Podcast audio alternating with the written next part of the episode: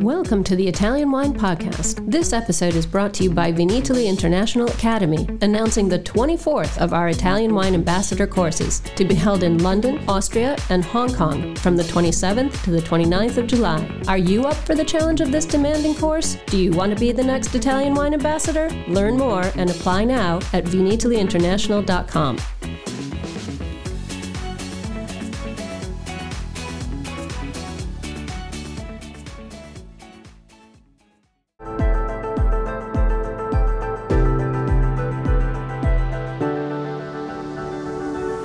Welcome to the Italian Wine Podcast. I'm Cynthia Chaplin, and this is Voices. Every Wednesday, I will be sharing conversations with international wine industry professionals, discussing issues in diversity, equity, and inclusion through their personal experiences working in the field of wine. If you enjoy the show, please subscribe and rate our show wherever you get your pods. Hello, everybody. This is Cynthia Chaplin, and I'm very happy to welcome you all to Voices today. I have Maya Dalla Valle from Dalla Valle Vineyards in California with me today, which is a great treat. And thank you, Maya, for joining me because I know you're in New York for a couple of days. Dalla Valle is recognized as one of Napa's preeminent family run wineries ever since it was founded in 1986 by Maya's parents. They're in Oakville and Rutherford in Napa and they've earned huge acclaim as one of the world's most celebrated wine estates in the New World. Maya herself has a master's degree in viticulture and enology from Cornell, as well as a master's of business and science in vineyard and winery management from Bordeaux Science Agro. And she joined her family's winery as a director in 2017 at the age of 30. So, welcome to the show, Maya. Thank you so much for making time for us today. Thank you so much, Cynthia, for having me and for the really kind introduction. No, it's my great pleasure pleasure. Um, I'm I'm so happy to be talking to you today. I I love. I have four daughters. I love young women who are you know successful and driven and smart and talented and working hard. So this is one of my my happy kinds of interviews. So I just wanted to kick off this interview. I have got to ask you. I mean, no pressure really to become a winemaker when the family's most famous vineyard is named after you, right? no pressure at all. Maya's vineyard was was you know on your estate, and, and your parents named it for for you after you were born. What was that like? Was it like a pleasure or a burden when you were growing up? You know, what what made your parents start a winery and and why on earth did they name it after you? You poor kid. I don't know, lack of imagination maybe. no, okay. Well, for me, you know, since I was born and since I could read and comprehend, you know, that wine has always been in existence. And my parents were very clear from the beginning that you know they love me very much and that is why they named this you know special wine after me but it was not my wine and it was meant to be you know something very separate from the identity of who i am as a person. So i think that stuck very strongly since the beginning so i never really thought much of it because it was always clear that it was two separate things. And then, you know, going back even further to why my parents decided to start a winery was originally they came to the Napa Valley with the intention of uh, doing a Relais and Chateau type of business, so a hotel restaurant, and uh, had a hard time finding the the right spot to to do that because we are inside of an agricultural preserve where most of the land is reserved specifically for agricultural use. So, in the meantime, um, they had found this property that was up on the hill, and my father, being Italian, wanted to be always, you know, on the hillside up above with a nice view. So they fell in love with this property, and it happened to have a little bit of grapes planted. And my mom always jokes it's like stepping on a banana peel and sliding into the industry because, okay, you have these grapes. And my father one day decided that we were going to make wine to my mom's shock and the awe. She's like, we don't know how to make wine. And then it's like, okay, well, let's plant more grapes. Okay, now we need a winery. Let's build the winery. And then just kind of, it just kind of grew from there. So uh, a lot of you know trial and error in the beginning but they were very fortunate to you know have success early on well, it's like the the famous kevin costner line in the baseball movie if you if you build it they'll come exactly. Yeah, exactly. That would be uh, definitely was their mentality. Exactly. But so your dad, your dad was Italian, and your mom is Japanese. So mm-hmm. they were both not from America. You're the first generation American. I mean, yes. Besides being sort of saddled with this winery named after you, you had a really interesting kind of position in your family. How how did all of this kind of inform your childhood growing up? Well, it was very interesting. I mean, those are two obviously very different cultures, but somehow there's a lot of alignment between the Italian and Japanese cultures, especially around the culture of food. For sure, for sure. Yeah, I grew up, you know, with a great appreciation of both cuisines and funnily enough, my mom, um, before my parents got married, my dad insisted that she needed to learn how to cook uh, Italian dishes and specifically Venetian dishes because he is from Samarol Grappa. So, oh my god, he yeah. So my mom went and spent time in Bassano with my uh, great aunt, and you know my aunt didn't speak any English and my mom didn't speak any Italian, so they would just be going to the market together, pointing and kind of by showing and by cooking and doing, she learned all of these, you know, dishes like bacala, la vicentina, and ossobuco, and she makes her own tiramisu from scratch. And, you know, I grew up very centered around, you know, all these dishes, both Italian and Japanese, and having a deep appreciation for food and also also for wine. I was exposed to it from a, a very young age, and my parents always wanted me to taste and learn about you know how wine was made and and the culture around that. That's that's such a great way to grow up. I mean, sort of. I think food is its own language, and it it really does have that power to cross so many boundaries. You know, when you can't actually speak to one another, you can still do meaningful things together if you can speak food. And and and wine's often like that too. So, um, what a great what what a great way for your mom to get integrated in the family and for you to grow up. I mean, I'm in Verona, so bacalao vicenzese. I get that. oh yeah that's a lot. It's a labor of love. That dish. It is. It is, and especially trying to get those ingredients in California must have been something of a challenge. So that's dedication for you. Yeah, a lot of suitcase smuggling, I think. yeah, well, um, that still goes on. I I am a culprit so i mean unfortunately you you lost your dad at a very young age in 1992 right around the time that the maya wine got its 100 points from robert parker. And i know luckily your dad knew about that before he died so that's that's very nice to have in your heart. I'm just wondering how did his death affect your outlook on the winery? I mean, obviously your mother had to take it all on herself so, what happened at that point for the two of you? So, I mean, I, at that time it was it was the end of it was December of '95. So I was eight years old.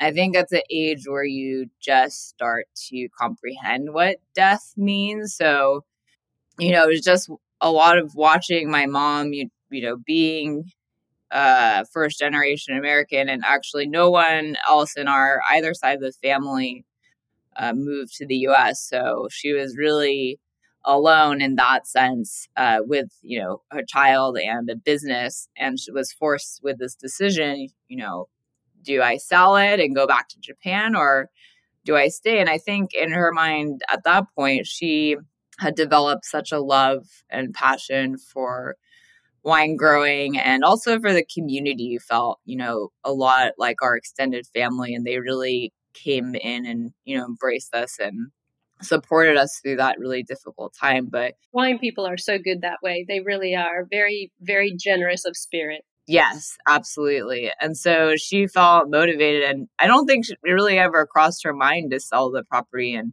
just watching her take it on and you know take the business to the next level was really admirable and for me built this really strong foundation of this role model and you know, I grew up never thinking, oh, because I'm a woman, I, I'm going to be limited or I'm going to face these challenges. I just, you know, you just do it and you can do it successfully. And it was never even a question of if she was capable or not. So I felt very fortunate to be able to watch my mom build the business. And also, probably, it also inspired me subliminally to take a thought about coming back into the wine business because I originally growing up I wasn't interested in, in being part of it and when I it was really when I left for university that I started thinking about the sentimental value of our of our vineyard and our winery and what my parents had started together and keeping that connection to my father even though he was no longer with us. Uh,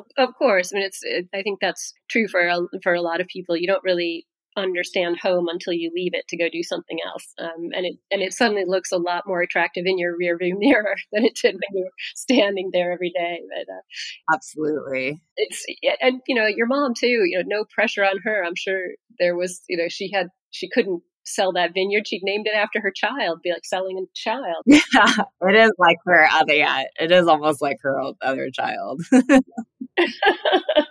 so you know before you actually got into the business you you went off to university and you wanted to do something else. What did you want to do instead? Please tell me you wanted to be a ballerina or something really off track from one no. Well i mean i grew up riding horses and i was very seriously competitive in dressage and there the thought crossed my mind for a moment but it, i don't think i ever really seriously entertained the idea of becoming a professional in that field but I was interested. I studied international relations in college, and um, I was interested in, you know, eventually working for NGO or to do foreign service um, because of my international background. I always had this desire to to travel and stay connected to, you know, the around the world. So that was originally my interest in college, but well, and both both really good disciplines for going back to your winery. I mean, one of my daughters is very much involved in the horse world, and it's there's a lot of determination that has to be there, and discipline, and international relations is something that changes every day. So you have to have a absolutely brain that works pretty fast. You know, when did you get to that point where you said, you know, actually, I'm I'm going to take a look at going back into this wine business thing? I think it was about midway through college I started to really think about seriously about what I wanted to do. Also, it was the recession pen- impending. So I had started to take on some internships, you know, in the marketing and business side. I even dabbled in working in hospitality uh, at the tasting room at Robert Mondavi and I learned that probably wasn't my favorite thing. Good family connections. By the time I graduated, it was full on recession 2009 so what can you always do you can always work harvest so it was working harvest at Nyers Vineyards um, that really sealed the deal for me for what I wanted to do. Wow, that's that's so cool. That is such an interesting point. When there's recession, you can still always work in agriculture. Yes. I think that's that's such a relevant point right now because, of course, with COVID, it was I, I, I'm not quite clear on how things went in California, but certainly in Europe, we lost that sort of migrant workforce that that takes those jobs when there aren't other jobs available. And now, uh, with the war in Ukraine, we're not too sure what our harvest is going to look like this summer. So that's a really interesting point, actually, that those agricultural jobs are there, and you have to be sort of uh, insightful to understand how valuable that is, really. Yes. And I mean, during COVID, we're considered essential workers. So, you know, we were really unaffected in that sense from the pandemic because we never had to close or shut down. Um, we were able to continue, you know, working in the vineyards and in the cellar uninterrupted. So uh, it was nice to have that um, sense of stability during the pandemic. For sure. Absolutely. For sure and especially because there you know so many other issues going on with climate change and fire and, and different things like that it's nice to have at least that sort of reassurance that what you're doing is is valuable and lucrative and meaningful to the economy of where you live. So really, really important. I hadn't really gotten there in the way I was at looking at um, talking to you today, but those are really interesting points uh, and and really relevant, really relevant. So you you finally joined the company full on in 2017, and you started working full time with your mom. And she has said that she secretly always hoped that would be the case someday. So you know, good job on you for making your mother happy. How how's it going working together now? You know, she was in charge for so many years after your dad died, and she knows your estate obviously extremely well. How have you two combined your strengths? I think you know, of course, there's always challenges to being in a family business, but the advantages really outweigh uh, the challenges. So I think, you know, the biggest challenge I would say working together is learning to separate the personal and professional side and learning to work with, you know, from both sides. I can imagine for my mom, it's, it was very challenging to, you know, consider your daughter as your colleague and see them in a professional way, not just your daughter, your child. And then, you know, for me, I, had formal training for winemaking and grape growing. So I came in with more of a technical aspect, which my mom encouraged um, since she was never able to have a formal training in that. And you know, she believes very heavily in education because she she always says, you know, that's the one thing no one can ever take away from you. I think everybody's parents say that. I uh, my parents said it to me, and I certainly say it to my children. It's very true, of course, as well. It is very true. You know, there's very few things in life like that. So um, I think that also helps. You know playing to our different strengths. So I am learning more now about the business side from her. Um, and then bringing in some technical aspects and changing a very minor things or just adding more data and organization into the into the production side so i think we can learn both learn from each other and it's great because you both share the same passion our name is on the line at the end of the day so you know you want it to be represent the best product possible. That is a very good point. I, I always respect winemakers who put their own name on the label or uh, have clear glass bottles in the cases of white wines or rosé because it does show you know that you really believe in what you're doing if you're willing to put your name on it that's that says a lot about who you are and, and what your wine is and what it means to you so I, I get the responsibility of that it's it's interesting because I know before you officially came into the Dalla Valle winery as a partner, you know, as your mother's colleague, you spent a lot of time getting some good hands-on experience in some pretty rarefied places like Petrus and Chateau Latour and Ornellaia and Masseto, which are all old world winemaking experiences, mostly in, in Italy and France. I'm sure your dad must have been smiling down on you. I hope so. Yeah, I'm sure. I'm sure. How did these old world experiences kind of affect you and your philosophy about winemaking because very different places from Napa.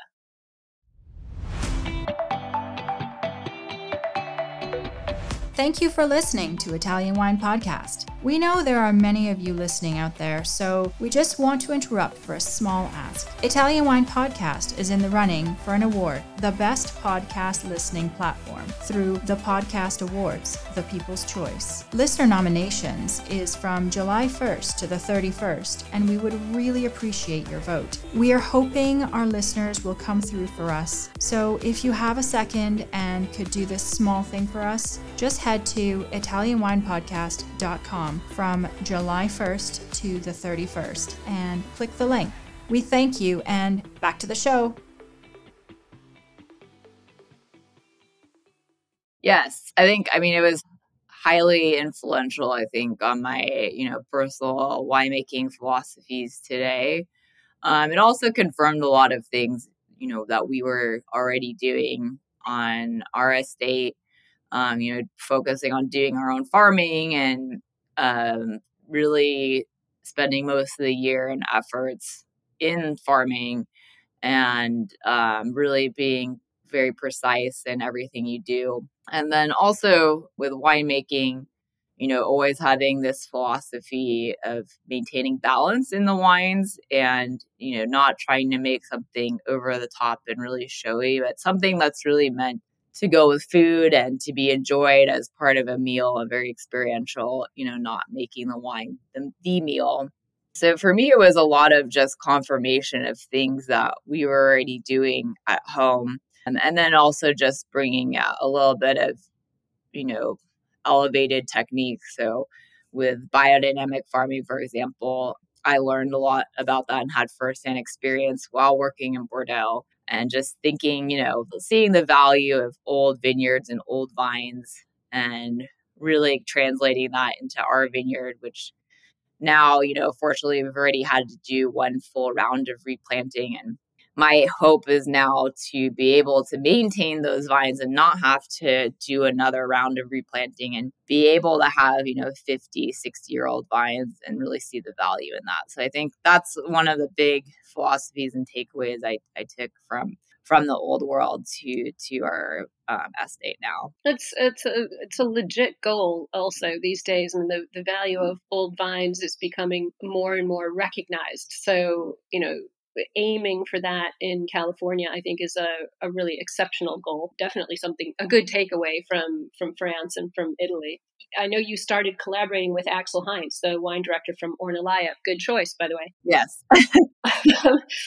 what what's the objective of this collaboration? What is Axel bringing to Dalla Valle? And I'm sure you're sharing things with him as well. I love young winemakers because they do have a different perspective. So how's the the symbiosis going there? It's been going really, really well. I mean, Axel obviously is a highly respected and very talented winemaker. So I feel very. You could say that, yes, you could. To say the least. So for me, I mean, it's kind of been a dream to be able to do this collaboration because I feel from my end, being, yeah, being a young winemaker, you know, I can push all these ideas and, you know, rock his brain about things. And with his experience and knowledge, I feel like I am constantly being learning more and more uh, just by working together. And, you know, I really admire and respect all the work that he's done.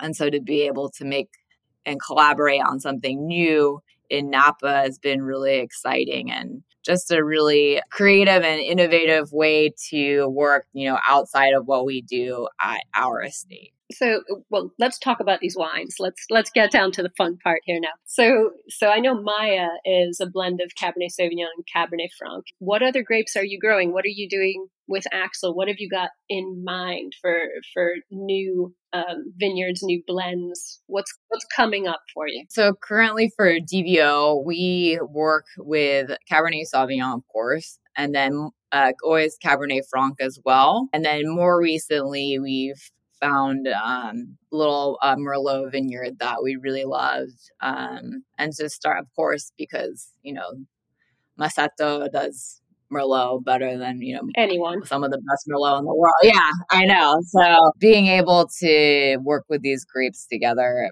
has been, uh, yeah, has been really fun and different, you know, working for me, be able to work in vineyards outside of our own estate and exploring different AVAs. And um, I think for Axel too, he comes normally three times a year. I think well, now we're in a safe enough place pandemic wise where he can return to coming at that frequency and being able to walk the vineyards together and taste the wines and you know during during a harvest we're working every day together i'm you know whatsapp is a great tool to have actually now that they're out in the world, it's uh, really even more exciting to be able to open and to share them. What what have the recent vintages been like for you in Napa? I mean, there's drought, there's fire. Have you had problems with smoke taint? You know, uh, how do you envision preparing for for the future in light of you know climate change is here?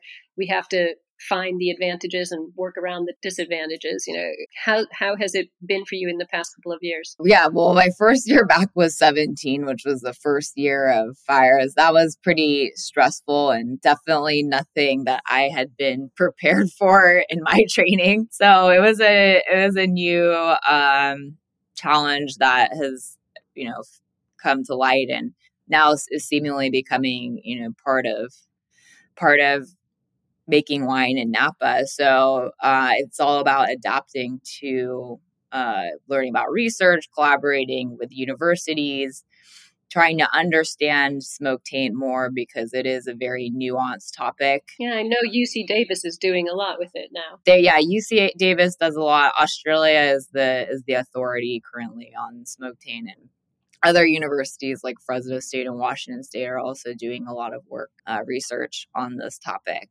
But I mean, us as a winery, we were very fortunate not to have been affected by smoke taint um, in any of the recent vintages. Um, oh, I'm so glad to hear that. Yeah, thank you. We feel extremely lucky because that was that was very painful, especially in 2020. We already had the pandemic, it was already felt strained and stressful due to that and trying to adapt.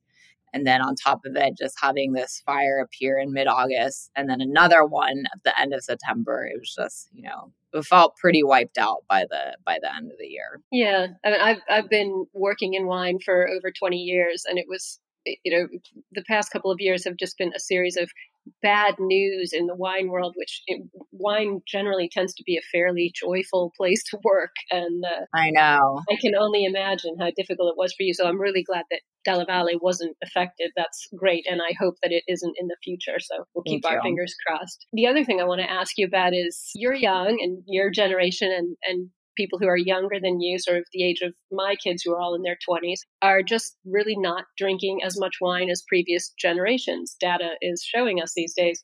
How are you marketing to younger consumers or, or people who are just completely new to wine? You know, there's a lot of snobbiness out there and barriers, language, and uh, things like that that keep younger people out. How are you combating that and reaching out to that audience? Uh, you know, I always consider Napa Valley to be a, a classic not a trend maker or trendy wine. And I agree with that. Yeah, I think, you know, people always return to classics. I think there's, there's this constant panic, you know, around, yeah, younger people aren't drinking as much and they're not drinking Napa wine. Like, how do we get them to drink Napa wine?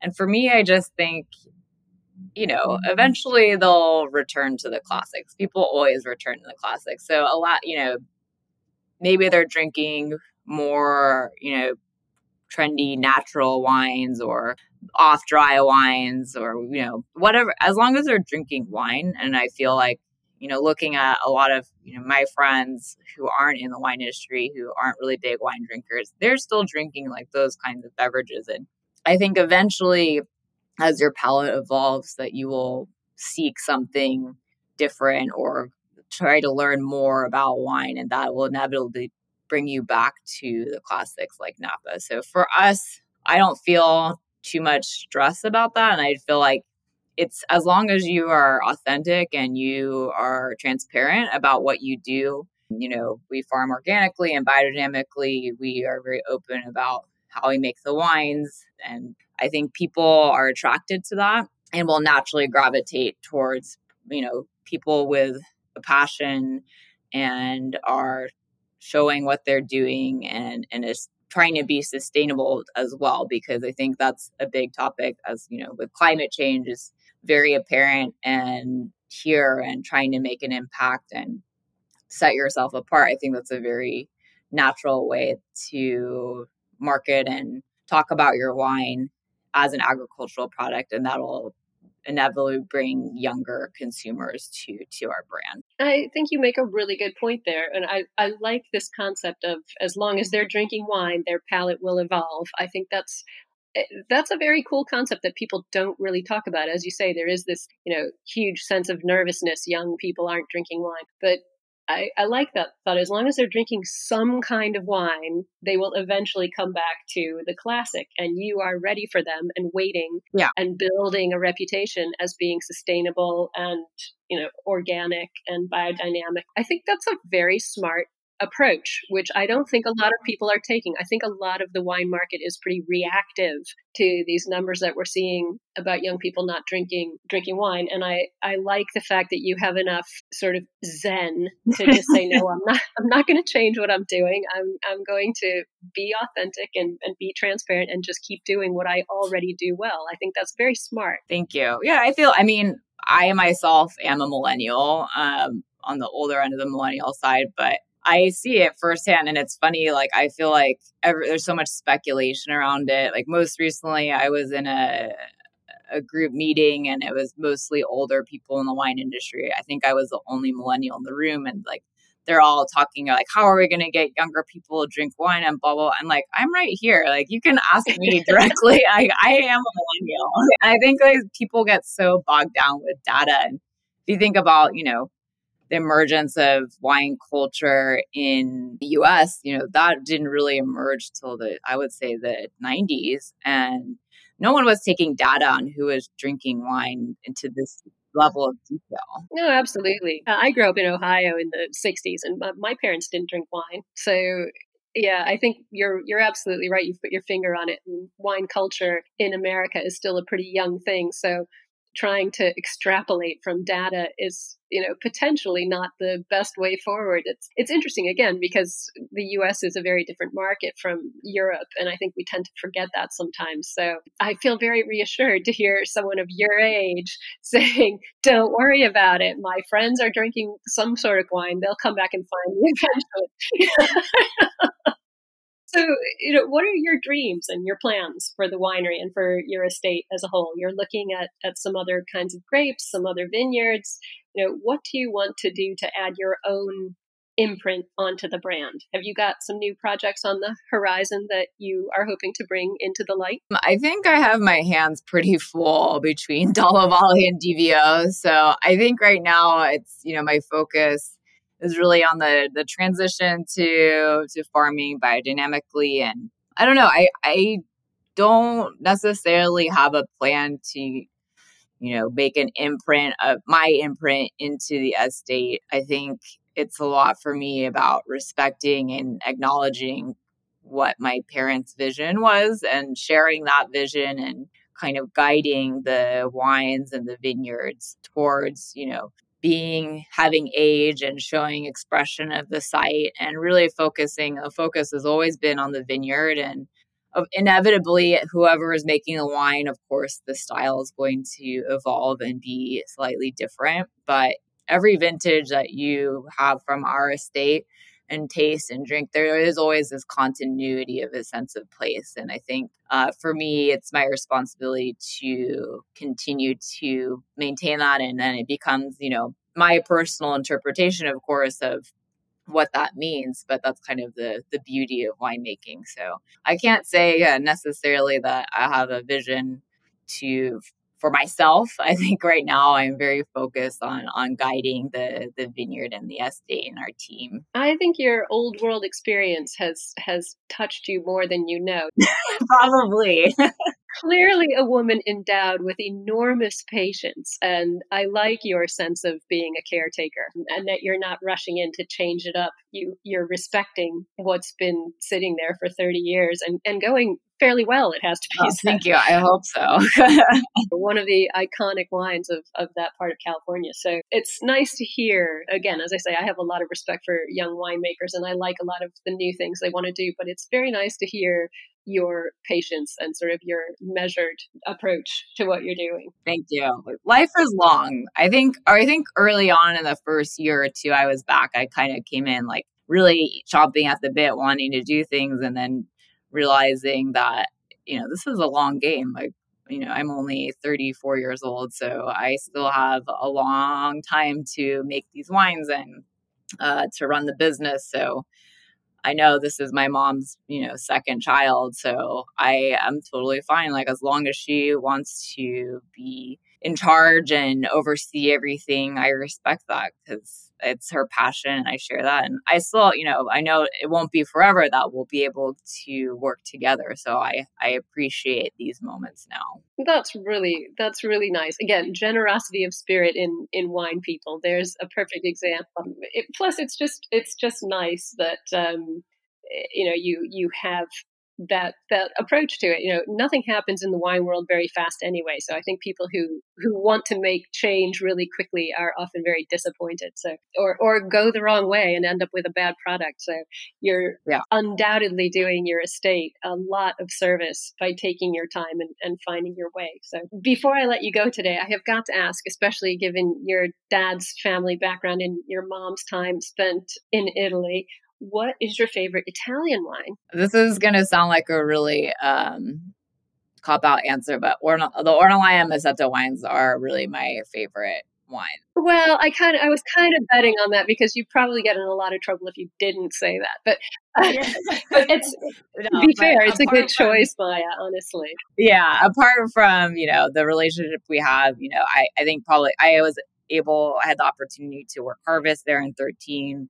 I know the team very well. I respect highly what they do. And uh, having that personal connection to the wine, of course, makes it that much more special and unique. But what they do yeah, is really fantastic. Sure. And their their grapes align with yours as well. So that has a lot to do with it. And that's, I think that's nice that you found that bridge across the, you know, two continents and, and across sort of the old world, new world style. So I'm not disappointed you said Ornellaia. I don't think that's a cop out at all. okay, good. I will say, you know, my favorite um, white wine from Italy is the uh, Benanti Pietramarina. Oh, yeah. Etna. Good choice. Yeah. Yeah, I absolutely love. I, I, that's a good one too. Yeah, and and really emerging. I think still undervalued. So Yes. A great a great wine with some potential for age and and that's fun in Italy with white wines seeing those ageable whites coming out now and getting some recognition. So yeah, Benanti all the way. I'm with you on that one. and more affordable than Ornellaia, it has to be said. Yes, it's true. I can't. My I myself cannot drink Ornellaia every day, so that is a good backup. well, thank you so much for talking to me today. I really appreciated it. Oh, thank you so much for having me. And it's it's just lovely to get your perspective on on what's happening in California and what you're you're doing there and having you know such an integral role in your family's vineyard from the time you were tiny all the way up till today. So um, we wish you all the very best and i hope that we will get to talk to you again soon. Absolutely. Thank you so much cynthia. Thanks for listening to this episode of italian wine podcast brought to you by vinitaly academy home of the gold standard of Italian wine education. Do you want to be the next ambassador? Apply online at vinitalyinternational.com for courses in London, Austria, and Hong Kong the 27th to the 29th of July. Remember to subscribe and like Italian Wine Podcast and catch us on SoundCloud, Spotify, and wherever you get your pods. You can also find our entire back catalog of episodes at ItalianWinePodcast.com.